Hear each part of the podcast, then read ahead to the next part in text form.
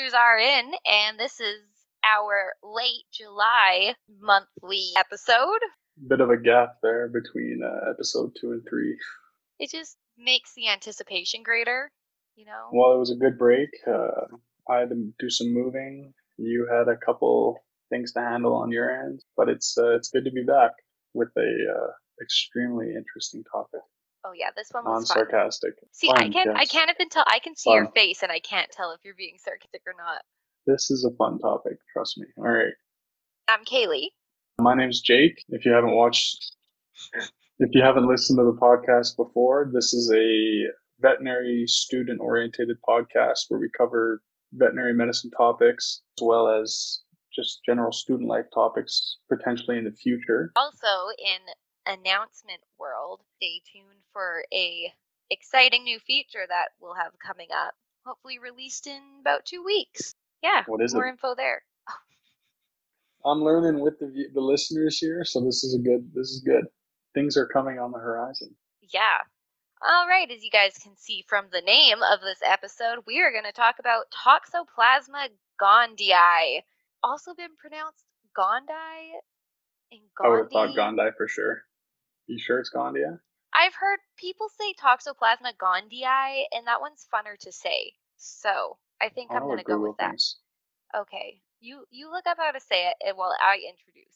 Everywhere from cysts to crazy cat ladies, we are going to cover it all with this parasite. It is considered to be one of the most successful parasites in the world, and there oh, are just. I had I had Google Translate on Spanish, and it for some reason kept saying Gundi, and I'm like, what the how, far- how far off are we? All right, where's English here? Scottish Gaelic. Oh, there's no sound for that one. oh man, That would have been cool. All right, where's English? I would have been saying it Scottish Gaelic the entire time if there were. Oh wow, you were right, Gandhi. I oh really? Why are you Wow. so surprised that I'm right? I guess I thought one of the eyes would be silent. I don't know. When you go into uh, second year, you Mm. can correct everyone on how they say it. No, sorry, I'm a parasitologist now. Knows how to say one parasite. But you will get that question right on the exam. We're going to probably use Toxoplasma gondii and Toxoplasmosis interchangeably. The parasite is Toxoplasma gondii. The disease is Toxoplasmosis. so What a I crazy. think That's a that's a scary disease name. Toxoplasmosis. I know it's long and I was uh telling somebody about the idea for the episode and they were like, "What's the what's the generic term?" I'm like, "Toxoplasmosis." Yeah, that's like there's that's no the name, the common name. Yeah. no sugarcoating that one. That's for sure. Considered one of the most successful parasites in the world. I was reading that over they, there's estimates that over the half the world population has had it or is currently suffering from toxoplasmosis. Yeah, I saw that. We'll get into it with cyst formation. Can't wait. Holy.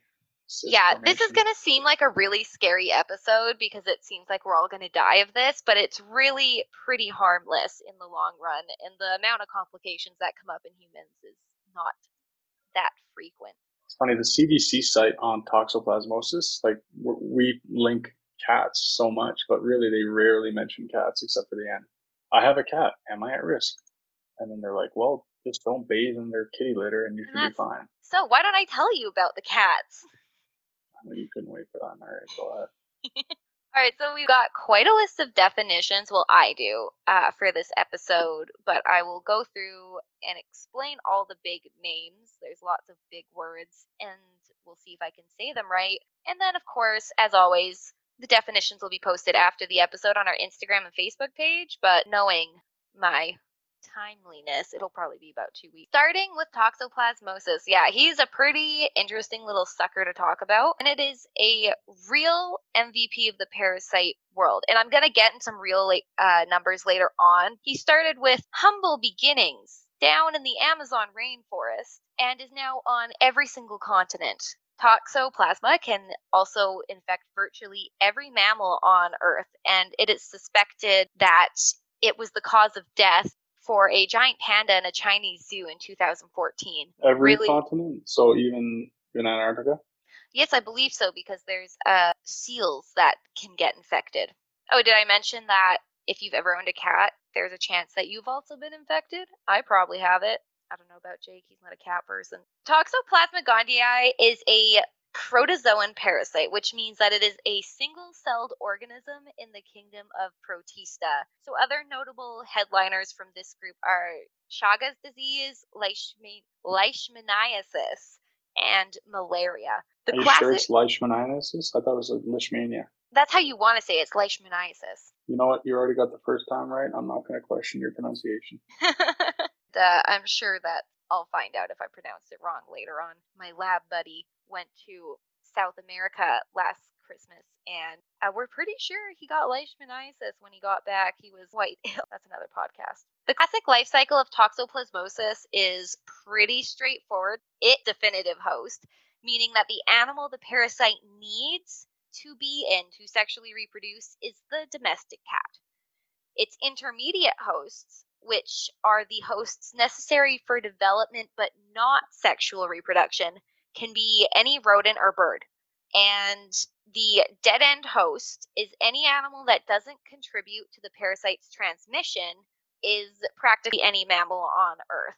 So that means that humans can't give it to other humans. But I'll talk about this later. So let's take a deeper dive into the life cycle because it's kind of the basis for all of the problems that we're going to talk about. Question. So, yes. Jake, why why only sexual re- reproduction in cats? Why is what about cats or the cat family? I guess. And no idea. Do, does anyone have any idea? I tried to Google that, figure that out, but they just kind of gloss over. Parasites can be really species specific, and I don't know if it's because of certain proteins or if it's to do with certain diets. But this parasite can survive in like any mammal, but in order to sexually reproduce, it needs to be in a cat intestinal tract. It's kind of weird. Okay. So I'm going to start with uh, when a cat goes poo. So unsporulated oocysts are shed in the cat's feces. So this word, sporulation, is the process of specifically in protozoan parasites, it is the process of the oocyst, which is practically an egg, going from a non infectious stage to an infectious stage. So, unsporulated means it hasn't matured to be an infectious oocyst yet.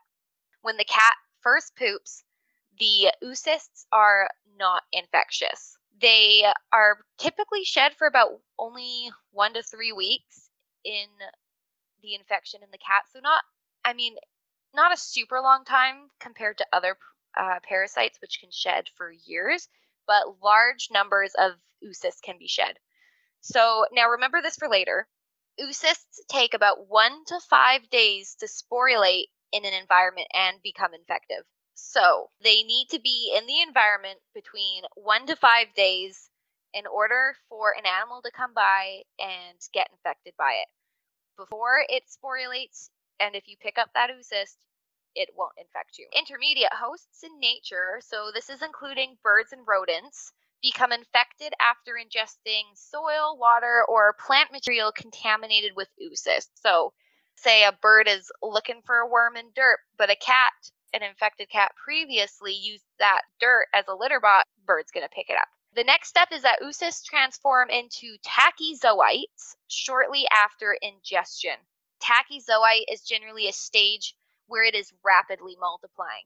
So these tachyzoites localize into the neural and muscle tissue and develop into tissue cyst bradyzoite. From being eaten, it gets into your bloodstream and it can get into it, it finds its way into your nerves and muscles and it makes itself a little home there. Bradyzoite is a slowly multiplying encysted form. So it's gone from rapidly multiplying to it's slowed down and it's becoming a little more dormant in the tissue of rats and birds and mice and all that. Now, cats become infected after they eat an intermediate host that harbors tissue cysts. So, this is a cat eating a mouse that it's caught, raw meat. It directly is putting these bradyzoites into its intestinal tract to mature and then produce oocysts. Another thing, though, is that a cat can also become infected directly by ingestion of sporulated oocysts. Now, question: Did yes? you actually like parasitology year two? Is it literally just remembering life cycles? Like yes. that's all it is. It's hard. I wonder There's how so much, many. how much of it really. I just imagine like going to veterinary practice later in life and being like, "Oh, I got this." Like I fig- I remembered every life cycle. Like who? Like no way you're not googling that or referencing a textbook at the time. Oh So yeah, like one of no, those you classes totally where you're get like, to to look stuff up. But the thing is also in this parasitology class and for writing the NAVLE exam, you have to know every species and the major parasites in North America. Whereas like if you go into small animal practice, you're just dealing with small animal worms. I guess, yeah. You just think, you know, it, it's a nice, it'd be nice to be able to be like, oh, I kind of know like 70% of every single parasite, where to the point where you could be like, yeah, I know how to, I know what to look for, but it just seems like so much. You Just make sure you know Echinococcus multilocularis because that one comes up a lot. Okay. That's one we'll probably cover s- on the so you podcast. prob- at You probably got an A plus in parasitology then, eh? I really like parasitology and bacteriology. It's like my thing. This seems like so the cat doesn't actually face any consequences or symptoms from this infection, so they're what we call asymptomatic. This is a pretty good thing because the seroprevalence of toxoplasma is estimated to be 30 to 40% of cats in the world have tested positive for antibodies against the parasite, which you can only get from being exposed to it. These numbers change quite significantly depending on the location. So, for example, a study found that Giza in Egypt had a seroprevalence of 97.8% of cats. Uh, whereas Finland had a survey that found that in the cats they tested, their rate was about 48.3%. And it is estimated that 1% of all cats in the world are currently shedding at any given time. So that number is pretty constant. Now, rodents, on the other hand, they face some major side effects. And this stuff, this is where it gets really cool. So, normally, rodents are instinctually adverse to the smell of cats, especially when male cats mark with urine. There's been t- studies that when presented with several different smells, the the mice run away from the cat urine over other predators. They will head the other way whenever they come across a cat scent. When a rodent is infected with toxoplasma, a major behavioral change takes place. And it was found in a study from 2014 in molecular ecology that infected rats undergo epigenetic remodeling of their neurons. This means that the parasite turns on certain genes and turns off others in the brain. And we have no idea how it does that. But the result is that the rodent is now attracted to the smell of cats and seeks them out. There have also been found to have decreased levels of anxiety and travel further and into new areas that they previously would not have ventured to. Generally, the rodents are more are taking more chances and they're bigger risk takers, which here it is, increases the likelihood of it being eaten by a cat, thus furthering the life cycle of toxoplasma. I mean, if that's not weird and crazy, then what is? That is pretty, that is insane.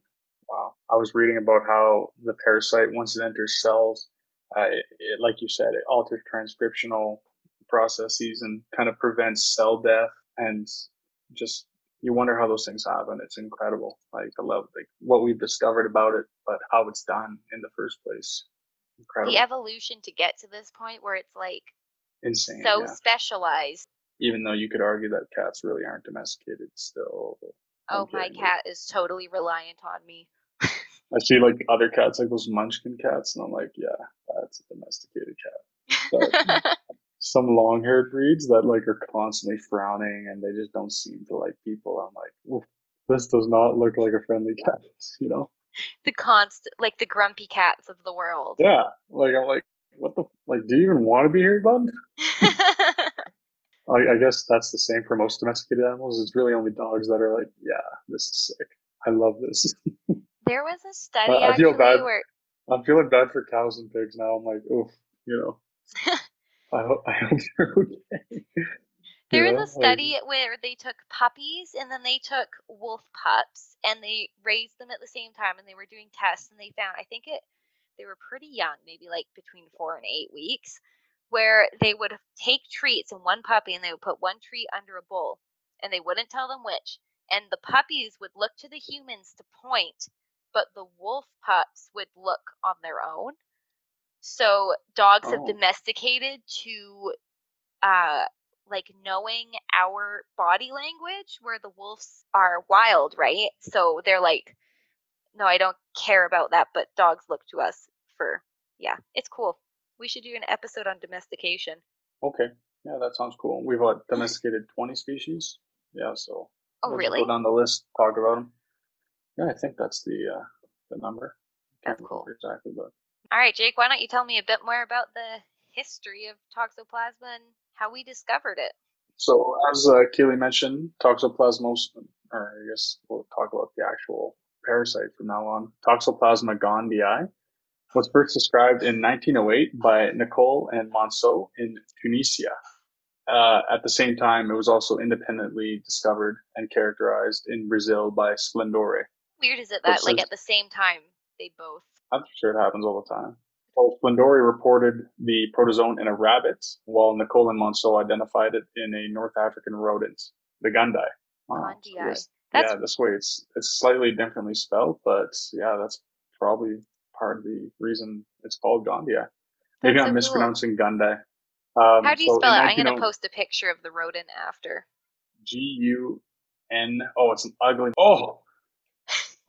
Oh, never mind. That's an ear. I thought that was his eye. Oh God.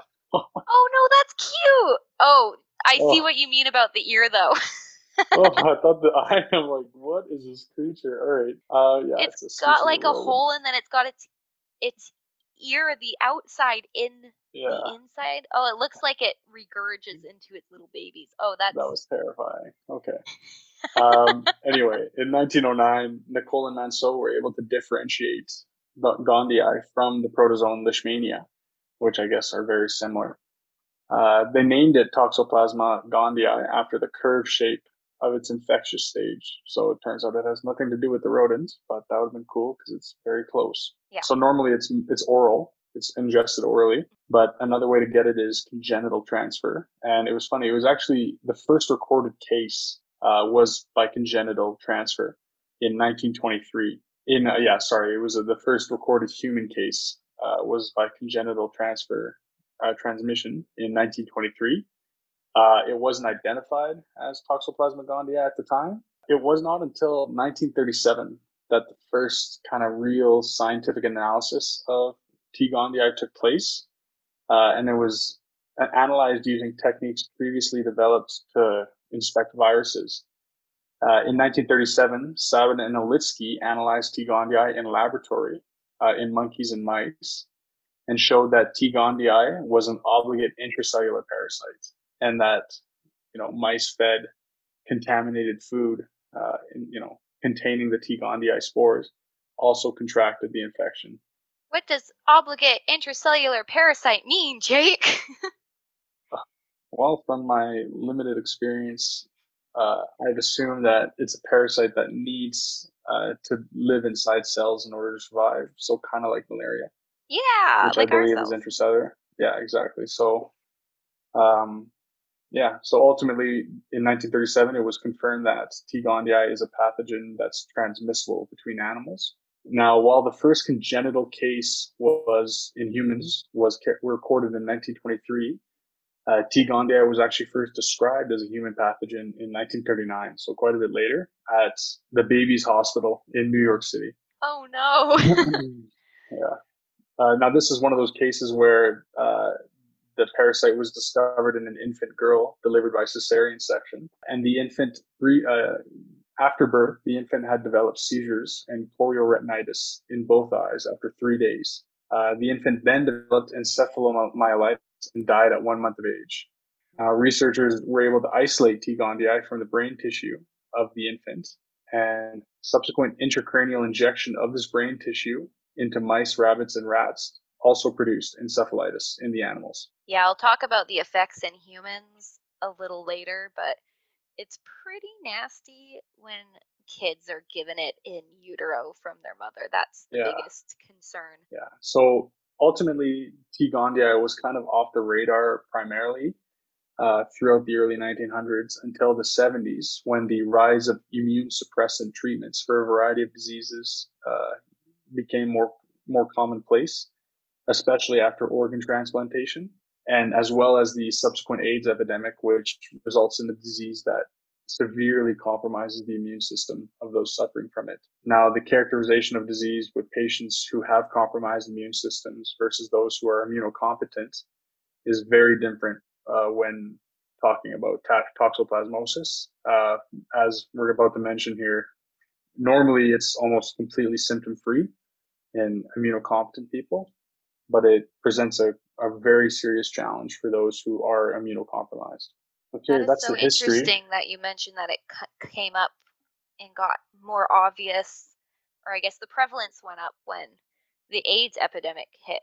I guess the prevalence of serious cases went up for sure. Like you said, most people probably have had it or have it. And suddenly, when you see people reporting with more serious symptoms, you know, it kind of coincided with that that period of time for sure. Yeah, and I just the craziest thing is like we're so focused on humans all the time, and this is where I think One Health might have been helpful because they didn't even know it was in cats until 1942. Yeah, well, and maybe we could have prevented itself. some infection. All right, I guess it's time for the effects on humans because we most definitely be infected. So, how do we get it? So, the most common ways are eating undercooked meat, food, or water contaminated with fecal material, like Jake said, transplacentally from mother to fetus, and rarely blood or organ transplant. So, the person who is donated the blood or the organ has to have an active infection. Um, yeah, okay. So, it cannot be spread person to person. Up to half of the world's human population is infected by toxoplasmosis but have no symptoms. So that's allegedly. Yes. Uh, in the United States, approximately 11% of people are infected, but in some areas of the world, it can be over 60%. So, approximately 200,000 cases of congenital toxoplasmosis occur a year. And, you know, like the consequences are just massive. Uh, so, very briefly, there are acute, latent, and skin infections that I will cover in humans. Acute infection is generally asymptomatic. In immunocompromised individuals, there are influenza like symptoms, and there can be more serious complications of the eyes and brain that can occur. A latent infection is a long lasting one for, uh, for your whole life. So it begins acutely with the flu like symptoms, but it is followed by tissue cyst formation. So, like what happens in the rodents happens in us. So these can occur anywhere from your muscles, which are pretty harmless, to encysting in your brain and can cause complications later in life. It is estimated that up to 50% of the population has been exposed, which means that we anyone who has been exposed has the potential to have these cysts. Now, the last type of infection is classified under skin and is generally infants and newborns. There can be lots of skin manifestations as well as the previous infections in newborns. And it is quite serious because, as Jake said, you can get encephalomyelitis, you can get uh, the retinitis. So, a lot of infants, if they survive this infection when they're born, will grow up blind, they can grow up deaf, have seizures, neurologic complications for the rest of their life. So, why is it recommended that pregnant women do not clean cat litter boxes. Well, remember when I said it can take one to five days for the oocysts to sporulate? That means that when you do your litter change every few days, the oocysts have had time to become infectious. So it's really, really important that if a pregnant person cannot avoid cleaning it, that they wear gloves and wash their hands afterwards, so not to accidentally like touch their face and contaminate themselves. Also, daily litter changes is an option because it needs at least one day to become infectious. Now, the big so worry, what? We're doing like the the machine that does that for you. That's like a way to kind of totally avoid that risk, right? Yeah, and avoid like super it. expensive contraptions. Yeah, any way to avoid really directly touching because it's it's not the it, it doesn't get kicked up in the dust, right? It's when you touch when your hands put them around your face that that that's where it becomes a problem yeah, so I think maybe the dust from that, but not generally breathing it in so much. Maybe they're the oocysts are a little denser. But uh, I also okay. read that it is not. It's very very unlikely that the oocysts stick to the cat's fur. So like petting a cat or something isn't really a mode of transmission. Yeah, so the big worry is that if the mother hasn't been infected before and she gets infected during pregnancy, she can pass it on to her fetus and infect them, which is where all these really severe nervous diseases come from. Now, this is definitely a concern in a lot of third world countries where the seroprevalence in humans is much higher. It is also a correlation between larger feral cat population and large amounts of rodents and higher cases of congenital toxoplasmosis, just geographically speaking. This is my favorite part. Let's talk about mind control in humans. When the media got hold that toxoplasma can infect humans and it causes all these behavioral changes in rodents, the crazy cat lady syndrome was coined and began making the rounds. And especially when it came out that scientific papers could link the parasite to several mental disorders and behavioral problems. And I will cover a few of them, but correlation doesn't necessarily cause causation, so there's not super strong evidence for all of this. The term crazy cat lady syndrome was drawing on both the stereotypical and popular cultural references, but it has never been proven that infection with toxoplasmosis in humans has the same cat attraction effects that it does in rodents. Even though, you know, that would be kind of cool, it's never been found. Even more interestingly, there is a suspected correlation between cat ownership in childhood and the later development of schizophrenia. So, studies after that showed that T. gondii was not a causative factor in later psychoses. Um, but there is some evidence that links T. gondii to schizophrenia, and two 2012 papers found that the rates of antibodies to toxoplasma in people with schizophrenia were 2.7 times higher than in controls. What they can't prove is that if the infection came before or after the development of schizophrenia. As well, now this one's a really interesting little tidbit. The antipsychotic drugs used in schizophrenia have been shown to inhibit the replication of toxoplasma tachyzoites in cell culture. Weird right? Okay. That's it's so crazy. So the tachyzoites are the rapidly dividing ones that occur when first ingested. Yeah, it's really weird. To wrap up this section, latent infection and cyst formation has also been linked to Parkinson's disease and Alzheimer's disease. So, depending on the area of the brain, if it encysts there, they have found that there is a possible link. Well, latent T. gondii infection in humans has been associated with a higher risk of automobile accidents. There's a couple reasons why, like maybe like reduced uh, reaction times or more risk taking behavior that was also seen with the rodents, but they're not quite sure. All right, Jake, why don't you uh, take us into the public health side of things here? So, as Kaylee mentioned, Toxoplasma gondii came from Central America. Well, we assume it originated in the Amazon, so Central South America, but it is currently on all seven continents, and that's just due to its extremely resistant spore phase and its just non-susceptibility to most antiparasitics. What's interesting about this specific parasite is we're actually finding it in the Arctic. So above, Can- you know, north north of Canada right now, uh, some populations of, of Inuit people have been found to be infected with protozoan due to consuming raw meats. Now, this is a it's quite a common practice in northern Canada to consume raw whale meat, raw seal as part of their diet. And we were kind of wondering, well, how is this, you know, this Central American, South American parasite winding up all the way there?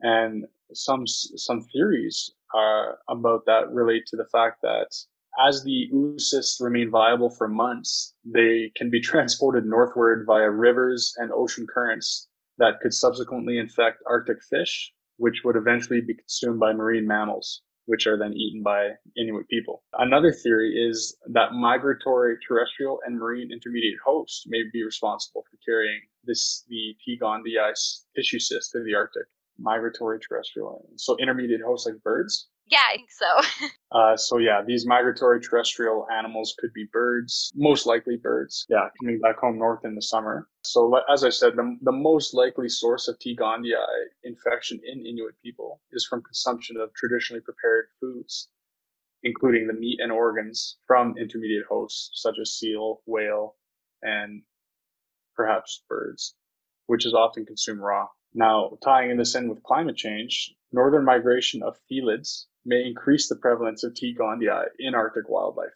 Continuing on, not only does climate change affect the migration habits of felids, climate change also tends to increase the infection and prevalence of T. gondii in the north, just simply due to the increased temperature of the Canadian Arctic over time, which was once a location that was just too cold for its survival. And then as we see more and more snow melt and precipitation in northern climates, uh, we also see increases in the amount of T. gondii oocysts that are transported via river flows. Shifts in the migration patterns of birds, rodents, and insects can impact the distribution of T. gondii due to their roles as reservoir and, and vector species. Not only this, but increased urbanization and natural environmental degradation are also suggested to affect the distribution and prevalence of T. gondii transmission, as well as increase the risk of infection in northern climates. I read the weirdest thing that it's been hypothesized that anchovies that travel around the ocean are helping spread toxoplasma between seals. I think once we figure out how it reproduces and why it's only in cats, maybe there's something special about cats or felines in general that can target and just pretty much eradicate this, you know, this parasite from the, the world. No, we'll never eradicate it. Wow, Canada has 8 million cats. Holy crap. 8 million. Okay, so that's a problem right there. 38% yeah. of households have cats. Holy crap. 1 to 2 million, 1 to 1.2 to 4 million stray cats. Probably about 90% of those are in Montreal. Holy. And the US it's has about 100 million cats. Yeah. Okay. Now, if you think about it, 1% of those is dropping oocysts and is actively shedding toxoplasma. And it's like it's it's a ubiquitous parasite. Like we'll never get it out of the environment because it's just well, okay, now assume that we figure out how and why it only reproduces in cats. So Yeah, but see we've tried to make a vaccine for it in cats and it did its efficacy was very questionable. It didn't seem to do anything. Okay. But yeah, you know, there might be in the future, like there might be opportunity to make a vaccine in humans, but seeing as in cats it didn't work well, who knows? Like especially for uh, mothers that are hoping to get pregnant, like people trying for kids. I actually have a story about someone told me they knew this vet who was trying to get pregnant. She got her titers checked for toxoplasma and she found out she hadn't had it and because she's a vet she's like super at risk so she was trying to give it to herself before she had kids. All right i guess that's it for toxoplasmosis. Uh, that was that was a surprisingly interesting uh, talk. You sound so sarcastic. Uh, yeah i guess you know having not seen it in class yet it's probably just you know it's just like i'm in school right now you know? Want to enjoy your summer vacation and here you are studying parasites. It's just, uh, no, I'm kidding. This is surprisingly cool. I didn't know about that link to, you know, the potential link, I should say, to the stereotype of the crazy cat lady, but it, it is plausible, but it should be interesting to see what comes of the, uh, you know, efforts to create a vaccination for this parasite and the potential, you know, links to, you know, mental diseases and disorders such as schizophrenia and Parkinson's and all those other serious, serious diseases. Yes, so as always, follow us on Instagram, like us on Facebook. Gotta do the spiel at the end of every episode. And uh, new merch in the bio. link in bio. but uh, yeah, and review us. Give us five stars. I don't know which platforms have that ability, but do it. Pause, Pause out. out.